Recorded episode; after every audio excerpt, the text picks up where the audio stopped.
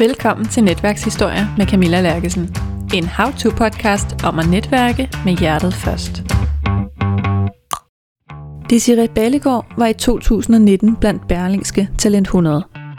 Hun har stiftet virksomheden Buvert, fordi hun savner, at danskerne bliver uddannet i at tage hånd om deres egen karriere og økonomi, gerne allerede i folkeskolen.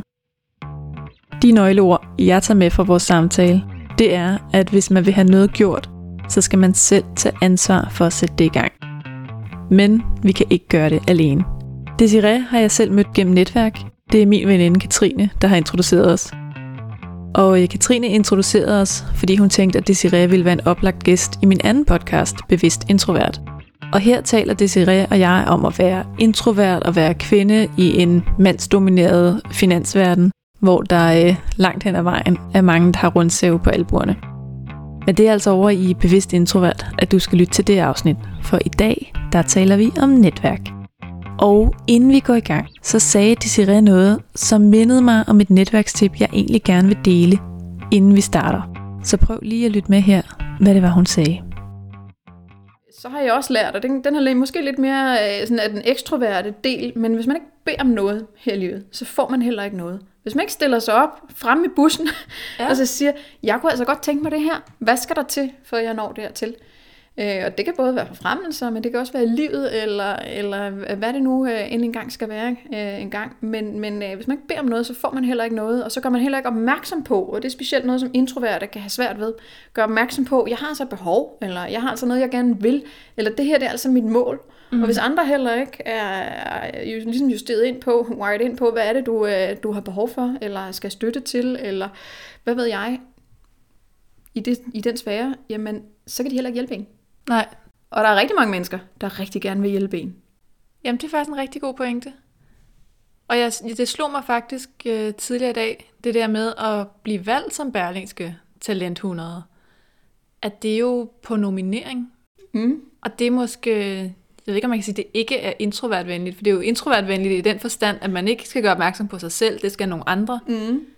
Men det kræver jo, at man forudgående har gjort opmærksom på sig selv. Helt enig, helt enig. Og det er jo en øvelse. Da jeg sad og researchede og læste op på Desirée Ballegaard, der kunne jeg jo ikke lade være med at tænke, wow, tænk hvis nogen nogensinde en dag nominerede mig til Berlingske Talent 100. Eller et eller andet spændende, hvor man skal nomineres. Og det fik mig til at tænke over det her, Desirée siger med, at man er nødt til at bede om noget, hvis man vil få det til at ske. Og hvis ingen ved, at man har lyst til at blive nomineret til noget, så er der ikke nogen, der tænker på at nominere en. Så et tip er selvfølgelig at være, som Desirée siger, at være tydelig om, hvad det er, du gerne vil, så folk har en chance for at vide, hvornår de kan hjælpe dig. En anden ting er det her gamle ordsprog, vær mod andre, som du ønsker, de skal være mod dig. Og det slog mig, at hvis jeg drømmer om, at nogen tænker mig ind, når der er nogen, der skal nomineres til priser eller anerkendelser, jamen så vil jeg da også huske at tænke andre ind, når der er den mulighed. Og for ikke særlig længe siden, der har nomineret Alt for Damerne Søstersindsprisen. Og det er altså en kvindelig iværksætter eller kollega eller en kvindelig rollemodel, der har spillet andre gode gennem det, de kalder søstersind. Og da jeg læste om den, så kunne jeg ikke lade være med at tænke, at den pris ville jeg elske at blive nomineret til. Men i stedet for at gå ud og bede andre om at nominere mig, så tænkte jeg, okay, jeg nominerer en, jeg synes kunne være fantastisk. Hvis jeg kunne bestemme, hvem der skulle have den her pris, hvem skulle det så være? Så for at praktisere god netværksånd, og for at håbe, at hvis jeg sender det her ud i universet, så er der nok en dag nogen, der sender det retur. Så nominerede jeg Trine Ravnkilde, og så aktiverede jeg ellers alle vores fælles kontakter, alle vores fælles venner, hele vores fælles netværk. Og så skrev jeg til dem, hør her, der er den her søstersindpris, og jeg har nomineret Trine Ravnkilde. Og jeg ved, hun også har haft indflydelse på dit liv, så jeg vil bare foreslå dig, måske at gøre det samme, hvis det kunne være noget for dig. Så vær mod andre, som du ønsker, de skal være mod dig. Hvis du går og drømmer om, at nogen nominerer dig til en pris eller en anerkendelse, så tænk lige tilbage, hvornår har jeg sidst nomineret en anden til det samme. Fordi hvis du ikke gider gøre det, eller tænker over at gøre det, hvordan skulle andre så nogensinde få den idé at gøre det for dig? Det var lige mine mere eller mindre vise ord, og nu vil jeg give ordet til Desirée. Rigtig god fornøjelse. Velkommen til Netværkshistorie, Desirée Ballegaard. Du har virksomheden, nu skal jeg lige udtale det rigtigt, Buvert. Ja, det var helt rigtigt. Yes! Og det er uvildig økonomisk rådgivning. Og for lige at sætte det i kontekst, så tænker jeg, at du skal have lov til at starte med at fortælle, hvad det egentlig er, du laver. Ja, selvfølgelig. Jamen, jeg er stifter og direktør af det, der hedder Buvert. Og Buvert er en online-platform, som hjælper alle til at få en sund økonomi, økonomisk frihed. Og som det nyeste skud på stammen, så har vi tilført karriererådgivning, CV og ansøgningstjek. Så mit mål var ligesom at hjælpe så mange mennesker som muligt til at få den økonomi, de gerne vil have, og til at få den karriere, de gerne vil have. Det er ikke altid lige det, der ligger op af det, vi lærer i skolen. Vi lærer at blive dygtige medarbejdere til, og som ikke laver fejl, og heller ikke nødvendigvis stiller så mange spørgsmål, når man nu kommer ud i arbejdslivet. Men vi er egentlig ikke rustet til det liv, vi bliver sendt ud fra skolen af, til når vi nu får vores lønseddel. Hvad er lån? Hvad er en opsparing? Hvad er, når man skal købe bolig, stifte familie og gå på pension, etc. Det er ikke noget, vi ligesom lærer intuitivt i skolen. Vi lærer at blive dygtige til nogle fagligheder, som vi kan bruge på arbejdet, men vi lærer ikke noget om livet. Det var lidt det, der var mit mål for at starte Buvert, til simpelthen at ændre verden på den måde, så folk er bedre klædt på til at klare deres eget liv. Og du er nødt til at forklare navnet, Buvert. Ja, det var faktisk lidt en sjov historie. Det kom så af, at jeg startede virksomheden, og der hed vi Financial Confidence. Og det synes jeg lå meget godt op af, hvad det egentlig var, det handlede om. Det handlede om, at man skulle have selvsikkerhed i sin finansielle forretning, skulle jeg sige, eller sit eget finansielle liv. Men jeg kunne godt se ret hurtigt, at det var svært at stave, og der gav nogle udfordringer i forhold til e-mailadresse, domæner, etc. Så jeg, i takt med, at jeg gerne ville have, at vi blev mere en tech-virksomhed, fordi jeg så i kortene, at hvis vi skulle eksistere 10 år frem, så blev vi simpelthen nødt til at tænke teknologi indover. Hvordan vi kan gøre det smartere, billigere, være mere transparente osv., som er det, markedet efterspørger mere og mere og mere. Så jeg på en par, jamen flyver, det var meget komisk, sad og tænkte, jeg havde kigget lang tid på, hvad der var ledige domæner, eller hvad der ikke var taget endnu, eller heller ikke var trademark på. Og der kom Buvert altså til mig, og det var lidt den samme sammentrækning, er lidt forskelligt, for jeg sad og tænkte, det lyder meget godt. Buvert, det kom lige pludselig, jeg tænkte, robotvisor, i forhold til, at jeg gerne vil have på sigt, at virksomheden bliver mere en tech-virksomhed, arbejder med AI, machine learning, etc., så lå det lidt op af en robot. Buvert blev det så lige pludselig til. Så det var sådan lidt en skæv vinkel i, hvordan det kom frem. Det er sådan meget godt, sådan som mit hoved fungerer. Ja. Jeg laver noget. Så det var det.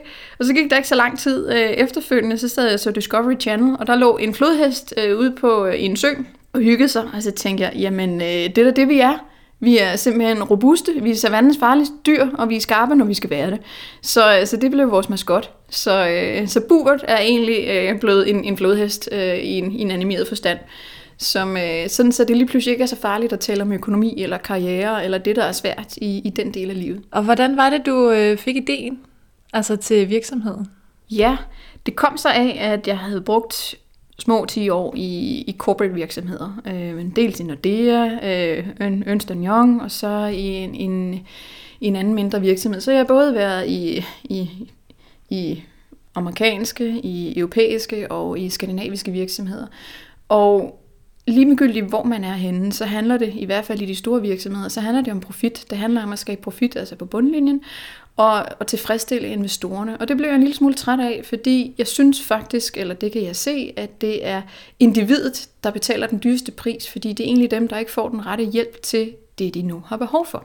Så det var lidt med det i sigte, simpelthen dreje bordet fra, hvor jeg havde siddet 180 grader, og vendte om og sige, okay, hvad er det egentlig individet, som egentlig er dem, der er allermest i klemme, som bliver overset rigtig meget. Hvad er det, de har behov for? Hvad har de brug for hjælp til? For at de succeder også. Ja. Så det var det, der var startskuddet til, at jeg startede Buvert dengang, Financial Confidence. Og det er jo nu 4 år siden. Og stille og roligt, så er det blevet bygget op med nogle dygtige medarbejdere, der er kommet til undervejs, som har hjulpet med simpelthen at give et ordentligt spark i, og vi har fået en fantastisk rejse, som jo både er spændende, angstprovokerende og alt muligt i et og samme. Det der med at starte sin egen virksomhed, det ved jeg også af erfaring. Det kræver noget netværk. Ja, helt klart. Det forestiller mig også, det må jeg have gjort for dig. Helt klart, helt klart. Og jeg vil faktisk sige, at jeg havde ikke startet det, hvis jeg ikke ligesom havde haft et bagland af et netværk. Nej. Jeg kunne spørge til råds undervejs, eller jeg kunne støtte mig lidt op af, eller når jeg lige følte mig usikker, eller tænkte, hvad gør jeg her? Det har jeg aldrig prøvet før, det her. Så skal man sige, Pippi Langstrømpe, det har jeg aldrig prøvet før. Det kan jeg sagtens. Men der har det været rigtig rart at have nogen med faglig ballast nok til, ligesom at jeg kunne gå tilbage til at sige, ved du hvad, jeg står altså med den her udfordring. Hvad jeg tænker I om det? Jeg ved, I har gjort eller lavet, eller et eller andet. Hvordan vil I løse det? Ja, så det har faktisk været rimelig altafgørende. Ja, nu sidder jeg også med et advisory board i dag. Der gik jo ligesom noget tid, hvor at, jeg stille og roligt fik bygget min forretning op. Den startede for 4 år siden.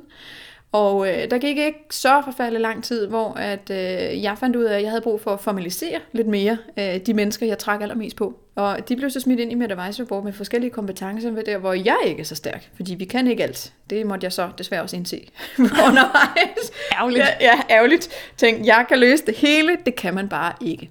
Nej. Så. Og hvad er din bedste netværkshistorie? Jamen, jeg har mange, vil jeg så helt til at sige. Men egentlig det her med at starte min virksomhed, hele den rejse, jeg har været på, som jo er super spændende, udfordrende, og jeg har aldrig nogensinde levet så meget, som jeg gør den dag i dag, vil jeg selv sige, men det er også mega angstprovokerende.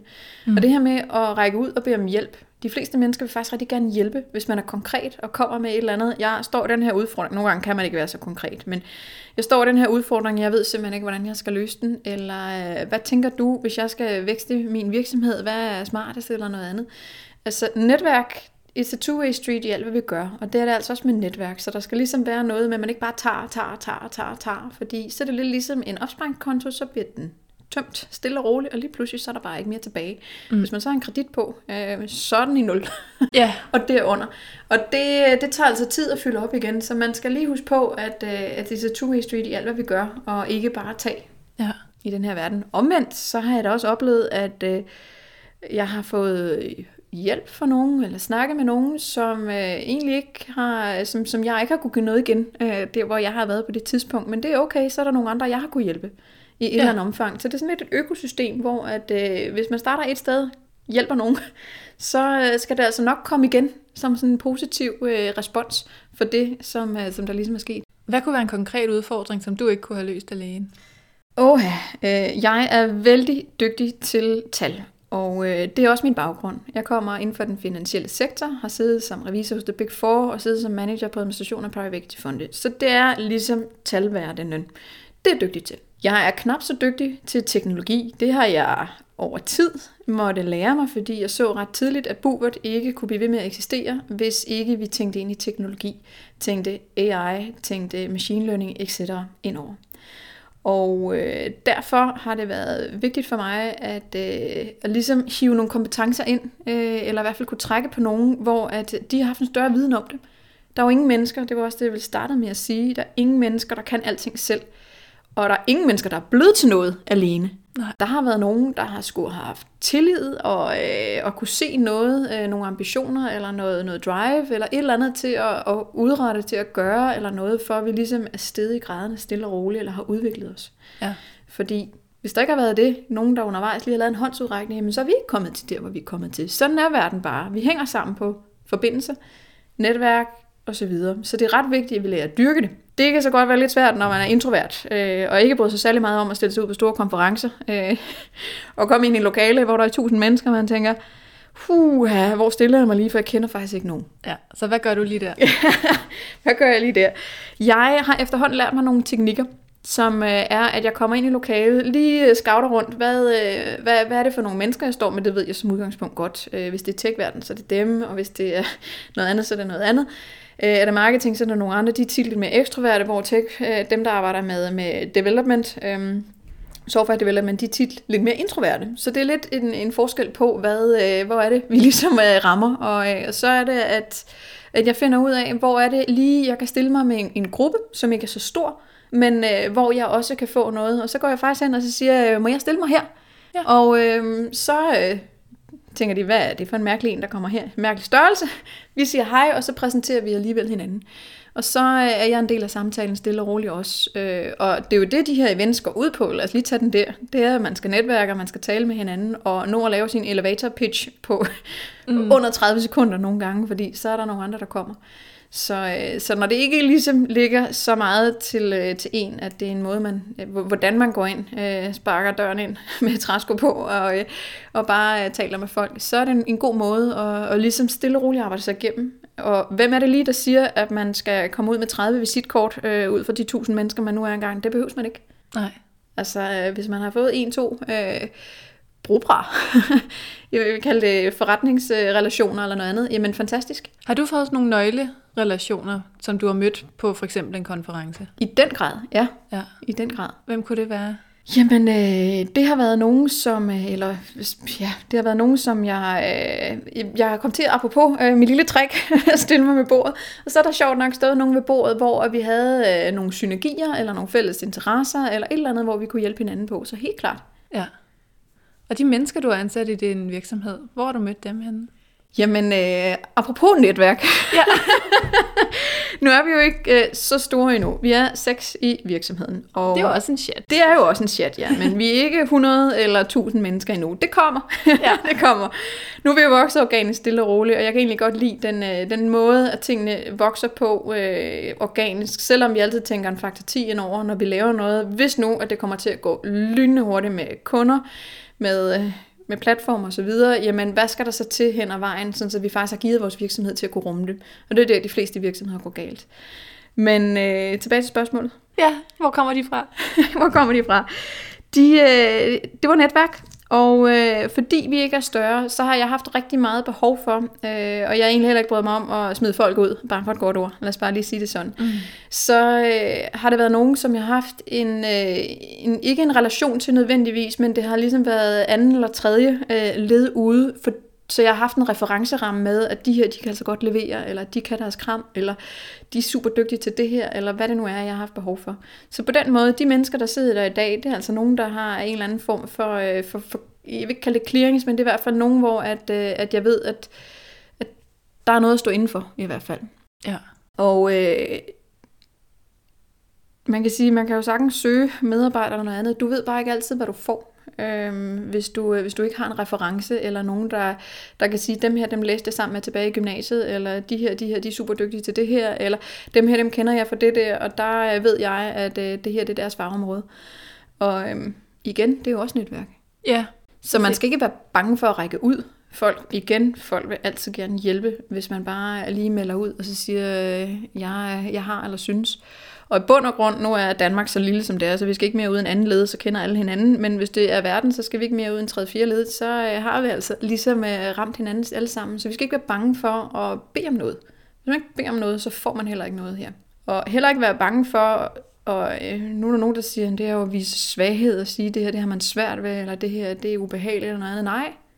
Fordi det er jo, når vi er i kriser eller noget, som er ubehageligt, det er jo der, hvor vi rykker os, men vi bliver også nødt til at få hjælp, hvis vi ikke selv har ballasten eller kompetencerne til ligesom at komme videre derfra. Så hvis man mangler noget, en medarbejder eller nogen med viden omkring et eller andet, jamen så sig lige til at række ud. Det er en styrke at bede om hjælp, det glemmer vi tit og ofte. Ja, det er jo det. Hvad er det modigste, du har rakt ud på? Alt i mit liv, tror jeg. Ej. Der er ikke nødvendigvis noget, som er kommet super let til mig. Og det er sådan set også okay, fordi jeg har kæmpet for det. Og det betyder så også, at de ting, jeg har opnået, det sætter jeg så endnu større pris på, fordi jeg ikke bare lige har fået noget ind for højre. Mm. Jeg har selv måttet kæmpe for at bygge en virksomhed op og nå det her til, osv. Så videre. Så vil det sige, at det modigste, jeg har gjort, det er nok at starte den virksomhed. Ja. Og så bede om hjælp til de ting, som jeg faktisk ikke vidste, at jeg havde brug for hjælp til. Og det der med, når man ikke ved, at man har brug for hjælp til noget, så handler det jo tit om, at man selv lige skal være, eller man ikke selv ved, at man har et problem, hvis det giver mening. Så man skal selv lige erkende, at det her, det kan jeg faktisk ikke. Ja. Og det her, det går faktisk meget galt, hvis jeg bliver ved med at prøve. Og så hellere få nogen ind, som kan hjælpe, og som er dygtige, og som kan løse de issues, der skal være engang. Og så synes jeg, det der med at give tilbage, kan faktisk også være noget, der kan udfordre folk lidt. Mm. Måske fordi folk ikke altid er så gode til at være tydelige i deres behov. Men hvis jeg nu går og tænker, at jeg har simpelthen fået så meget hjælp, alle mulige steder fra. Altså, hvordan sikrer jeg mig, at jeg ikke bare trækker på min konto? Jamen, altså det er jo ikke med, nu har du givet mig 100 kroner, så skylder jeg også dig 100 kroner. Sådan hænger verden jo ikke sammen. Men der er mange måder at give igen på. Og lad os bare lige starte med at være et godt menneske. Så man siger, hvad er definitionen af et godt menneske? Jamen, start med at tænke over, hvad er det? Hvordan vil du selv gerne behandles, når du står i en eller anden sammenhæng? Om det er din partner, eller om det er venner, eller om det er arbejdsrelationer eller noget andet. Hvordan vil du selv gerne behandles? Og der kan man så den anden vej ligesom arbejde sig hen imod, at jamen, ikke fordi jeg mener, man skal vende den anden kind til, for nogle gange kan man godt komme ind i nogle steder eller relationer og arbejdspladser, hvor der er rundsav på albuerne. Der bliver man nødt til at sige fra, men som udgangspunkt stadig arbejde med det i mente, at hvordan er det, jeg gerne vil behandles, og hvordan vil jeg egentlig have det, hvis jeg blev behandlet på samme måde, som jeg behandler de mennesker. Ja. Altså lige vente den om en gang. Så den synes jeg helt klart. Også når man skal netværke, jamen, hvis man selv står helt alene, apropos, med sin kaffe, eller champagne, eller hvad ved jeg, sent på eftermiddagen der, til et netværksarrangement, og føler sig lidt mutters alene ved et eller andet højbord for sig selv, jamen, så er det da rigtig rart, at der er nogen, der kommer hen og snakker med en i bund og grund. Ja. Og det kunne man jo også selv øve sig i stille og roligt. Altså, vi har jo ikke noget at tabe i bund og grund, hvis man tænker over det, fordi hvis vi får et nej, så er vi jo lige vidt, og det gælder sådan set alle liv sent, og vi har jo ikke mistet noget. Det har vi reelt set ikke. Nej. Hvis vi får et ja, så ligger hele verden foran os i bund og grund, eller i hvert fald en verden, ikke? Og vi tænker meget sjældent ilde om dem, vi selv har sagt nej til. Ja, og det man også skal tænke over, det er, at de fleste mennesker har så travlt med deres eget liv, at de faktisk er pænt ligeglade med, hvad man selv har af tanker og idéer eller noget andet. Så på den måde, så er der ikke nogen grund til egentlig at være så bekymret for et eller andet. Nej, præcis. Og hvor mange mennesker kan vi lige huske, hvis vi møder 15.000 mennesker i løbet af et liv, jamen hvor mange mennesker kan vi lige præcis huske de 15.000, eller hvor mange det nu er, som vi støder ind i? Måske ikke så mange. Og man kan sige, de relationer, vi har haft i vores tidligere i vores liv, jamen nogen kommer, og nogen fader ud, nogen kommer og går, og andre de bliver, og så videre. Det er også okay, fordi vi ændrer os jo hele tiden undervejs, i kvæg af vores ballast, det vi går igennem, og det vi oplever, og så videre. Det er også okay. Så hvis du skulle give sådan et godt netværksråd til nogen, der måske ikke netværker ret meget, eller gerne vil i gang med at netværke, hvad skal man gøre? Jamen, jeg synes, man skal kaste sig ud i det. Nogle gange, jeg er ikke altid så vild med den der med ilddåben, men hvis man ikke føler sig tryg i det, for det handler også om, at man selv skal føle sig tilpas i det, men øve sig stille og roligt i det.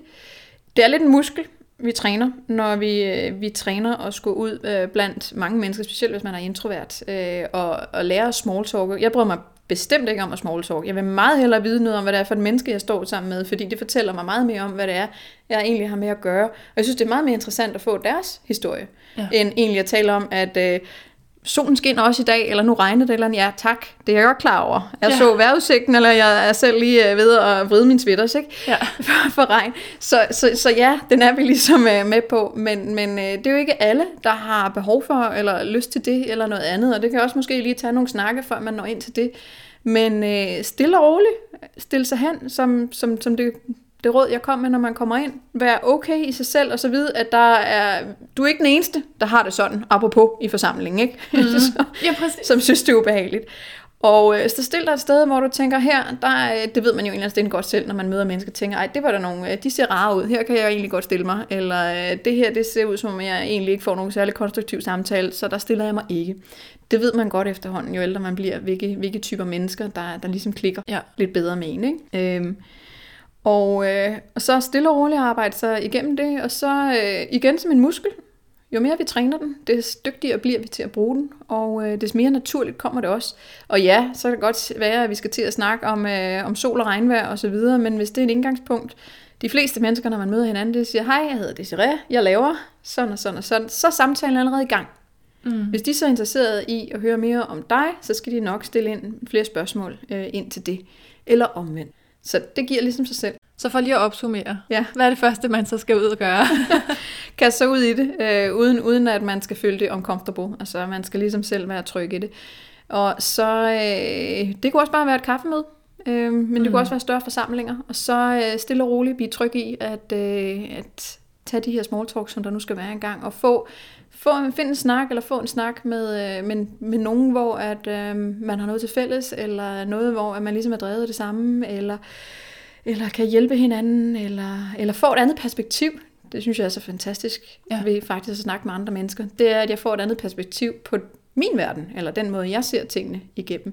Vi ser jo alle sammen tingene forskelligt ud fra de briller, vi har på. Så vær åben over for det, og så hvis man nu stiller sig med nogen, der er meget ekstrovert, så skal de nok sørge for at tale, og vi introverte er meget, meget dygtige til at lytte, så det er jo fantastisk, så skal vi ikke tale så meget, så løser det sig selv. Det er jo det. Men der er ikke noget at være bange for som sådan, for tænk på, at hvis man stiller sig ind i et lokale med 1000 mennesker, så er der højst sandsynligt cirka halvdelen, der synes, det er lige så ubehageligt at være i situationen, som du er. Jamen, så er der jo ikke noget at føle sig ubehagelig overfor, når alle andre, eller ikke alle, men mange har det sådan også. Jeg sidder og tænker sådan, hvad er det bedste, du kan lære os? Og så har jeg også lært, og den her måske lidt mere sådan af den ekstroverte del, men hvis man ikke beder om noget her i livet, så får man heller ikke noget. Hvis man ikke stiller sig op frem i bussen, og så siger, jeg kunne altså godt tænke mig det her, hvad skal der til, før jeg når dertil? Og det kan både være forfremmelser, men det kan også være livet, eller hvad det nu endelig engang skal være engang. Men hvis man ikke beder om noget, så får man heller ikke noget, og så gør man heller ikke opmærksom på, og det er specielt noget, som introverter kan have svært ved, gør opmærksom på, jeg har altså behov, eller jeg har altså noget, jeg gerne vil, eller det her, det er altså mit mål. Og hvis andre heller ikke er ligesom justeret ind på, wired ind på, hvad er det, du har behov for, eller skal støtte til, eller hvad ved jeg, i den sfære, jamen, så kan de heller ikke hjælpe en. Nej. Og der er rigtig mange mennesker, der rigtig gerne vil hjælpe en. Jamen, det er faktisk en rigtig god pointe. Og det slog mig faktisk tidligere i dag, det der med at blive valgt som Berlingske Talent 100. At det er jo på nominering. Mm. Og det er måske, jeg ved ikke, om man kan sige, at det ikke er introvertvenligt. For det er jo introvertvenligt i den forstand, at man ikke skal gøre opmærksom på sig selv. Det skal nogle andre. Mm. Men det kræver jo, at man forudgående har gjort opmærksom på sig selv. Helt enig. Og det er jo en øvelse igen, og det er jo noget, der skal være vedvarende, og man skal have vist nogle resultater. Vi er jo en meget resultatorienteret verden, desværre, synes jeg, fordi de resultater, vi bliver målt på, det er noget, der er kvantitativt og ikke kvalitativt. Det vil sige noget, vi kan måle og veje, og ikke noget, som er sådan lidt mere fluffy. Og det kan godt give lidt udfordringer for dem, som måske er lidt mere introverte, eller hvad det nu skal være engang, for der er meget, vi reelt ikke kan spille ind med. Så helt klart, det handler om at gøre opmærksom på sig selv, men det kan man jo gøre på mange forskellige måder. Jeg har altid været dybt ambitiøs, og gerne virkelig vil noget, fordi jeg har haft et drive til at ville ændre en verden, der hvor jeg nu ved, at jeg er hamrende dygtig, og rent faktisk kan gøre en forskel. Så synes jeg også lidt, man skylder at gøre en forskel. Så det har ligesom altid overtrumfet min introverthed, hvis man kan sige det sådan, at jeg har haft et drive og de ambitioner om at ville noget mere og noget større. Så hvad nu, hvis man sidder og lytter med her og tænker, hende Desirée, hun lyder godt nok inspirerende, her vil jeg gerne tale med. Hvordan kunne man så komme til dig? Jamen, man kan altid ringe eller skrive. Man kan bare gå ind på vores hjemmeside, buvert.com. boovout.com, det har jeg lært, jeg skal sige. Ja. Der er stadig nogen, der bytter om på O og V, men det er fint. Så helt klart. Tage fat i med videre.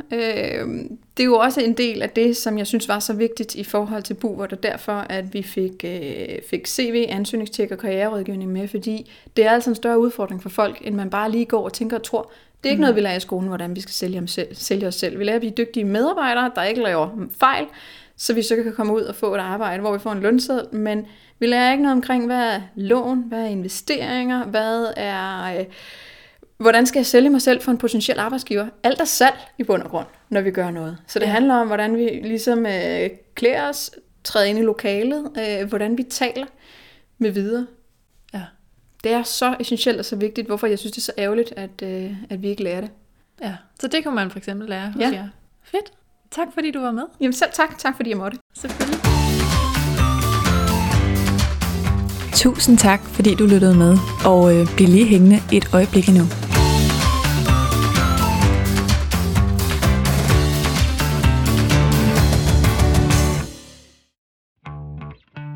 Vi bliver lidt i samme genre i næste uge.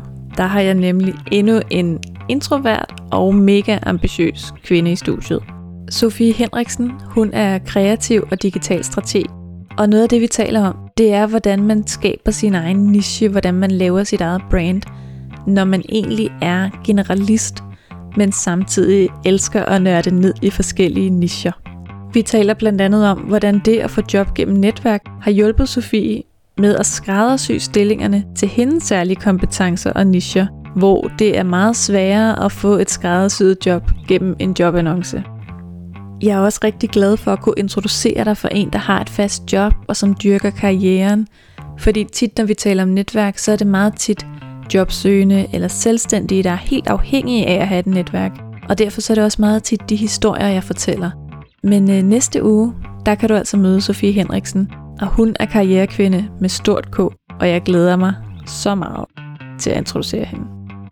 Jeg tror, det man skylder, når man gør det her med netværk, det er, at hvis du rækker ud til folk, så det vil det jo ofte være nogle travle mennesker, der er rigtig meget at se til. Så den her halve time, man får med dem, den skal de hive ud af deres kalender, og det er jo, man kan sige, sidste ende penge på bundlinjen, fordi de gerne vil snakke med dig. Så jeg synes også, man skylder at være rimelig klar i spyttet omkring, hvad er det, man vil. Altså, så man ikke bare får, lyder det meget hårdt, men får sagt, jamen, kan I bruge mig til et eller andet? Altså, man virkelig er skarp på, hvad er det, man vil have ud af de her 30 minutter. Og det er dig, der har bedt om ordet, versus den anden vej rundt, når du ansøger til en stilling. Du har bedt om at få ordet. Så du skal virkelig være skarp på, hvorfor vil jeg gerne arbejde for jer? Hvad er det, jeg kan tilbyde? Hvad er min fortælling? Og hvor skal I bruge mig? Det synes jeg, man skylder, hvis man vil have den her netværksdrevet tilgang til at finde nye muligheder. Jamen, er det så ikke bare noget med, at vi aftaler at lyttes videre igen i næste uge?